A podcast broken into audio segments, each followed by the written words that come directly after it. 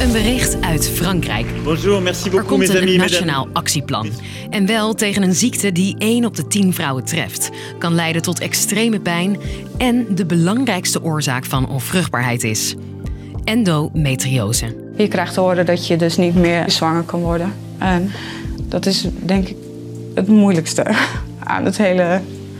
Nog niet eens die pijn.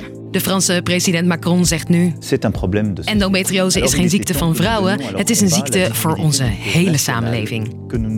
En misschien heb je er nog nooit van gehoord. En dat is niet zo gek, want we weten er weinig van. En dan telkens werd ik weggestuurd van ja, het zit tussen je oren en eh, iedereen heeft zulke pijn. Waarom weten we over een ziekte die zoveel vrouwen treft zo weinig? Ik ben Sophie en dat leg ik je uit. Lang verhaal kort. Een podcast van NOS op 3 en 3FM. Wie menstrueert weet, dat kan pijn doen. Maar 10% van de vrouwen ervaart tijdens de menstruatie extreme pijn.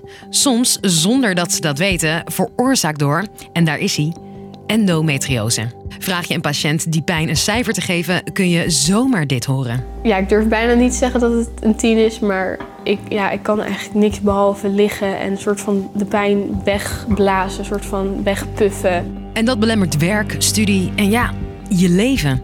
Maar waar hebben we het precies over?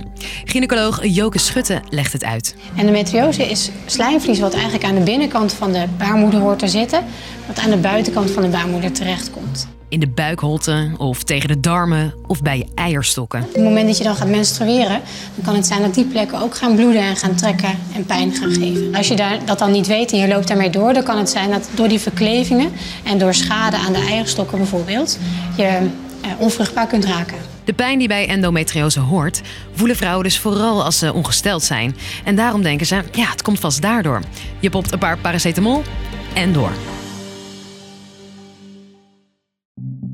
Maar alleen in Nederland al lopen dus honderdduizenden vrouwen, zonder dat ze het weten, rond met een aandoening die chronisch kan worden. Pijn bij het plassen, pijn bij de ontlasting, pijn bij het vrijen, pijn die uitstraalt naar de billen en naar de benen, eh, extreme moeheid. En dan zijn acht paracetamol niet meer genoeg, zegt Felicity. Ja, in mijn dagelijks leven heb ik er ook wel veel last van. Er zijn soms dagen dat ik drie dagen achter elkaar op bed lig, dat ik niet kan lopen. En hoewel de klachten ernstig zijn, herkennen huisartsen endometriose ook niet altijd. Op een gegeven moment werden die klachten zo eh, heftig dat ik toch wel vaker naar de huisarts daarvoor ging. En dan telkens werd ik weggestuurd van ja, het zit tussen je oren en eh, iedereen heeft zulke pijn. In totaal duurde het zeven jaar voordat Felicity de diagnose endometriose kreeg. En dat is ook hoe lang het bij anderen gemiddeld duurt voordat ze die diagnose krijgen. Voor Felicity betekende dat twee operaties. En mijn tweede operatie eh, hebben ze ook mijn eyeliders moeten verwijderen. Omdat ja, de endometriose was zo heftig dat, eh, dat er niks meer aan te doen was aan de eyeliders. Ja, toen ik de diagnose endometriose kreeg, toen eh, ging eigenlijk wel meteen door mijn hoofd van... wat nou als het eerder was vastgesteld, hadden ze dan eerder stappen kunnen nemen? Was ik misschien dan wel... ja, liep er misschien dan, dan wel een kind rond. En om in de toekomst vrouwen als Felicity beter te kunnen helpen, investeren de Fransen 20 miljoen in onderzoek. Zodat onderzoekers de oorzaken van die ziekte kunnen onderzoeken en een behandeling kunnen ontwikkelen. Et découvre les traitements adaptés. Want over de oorzaak van die aandoening is niks bekend. Er is dus geen behandeling en geen medicijn.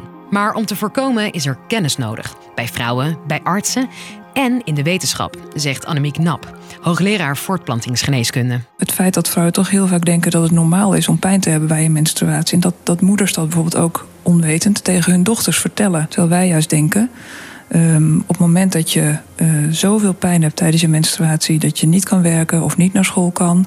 dat wil zeker niet zeggen dat je zeker endometriose hebt. Maar dat moet wel een reden zijn om met de huisarts of met je specialist te gaan overleggen... over bijvoorbeeld aanvullend onderzoek. Check. Extreme pijn is niet normaal.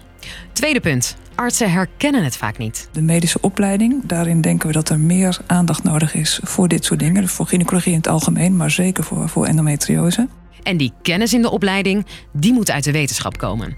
Maar er is wetenschappelijk minder aandacht voor vrouwspecifieke aandoeningen. En dat geldt niet alleen voor endometriose. Je hoort hoogleraar voortplanting Bart Fauser. De historie van de geneeskunde is vooral door mannen ontwikkeld en voor mannen ontwikkeld. Uh, dus mannenonderwerpen hebben duidelijk meer aandacht gekregen dan vrouwenonderwerpen. En endometriose is denk ik een goed voorbeeld. Het komt vaak voor uh, en het krijgt onvoldoende aandacht. En het heeft veel consequenties voor kwaliteit van leven van vrouwen. En dat terwijl de helft van de bevolking uit vrouwen bestaat. In Frankrijk investeren ze nu in drie dingen: wetenschappelijk onderzoek, training van medisch personeel en een publiekscampagne om vrouwen te informeren over de ziekte en er meer begrip voor te kweken. Dus, lang verhaal kort.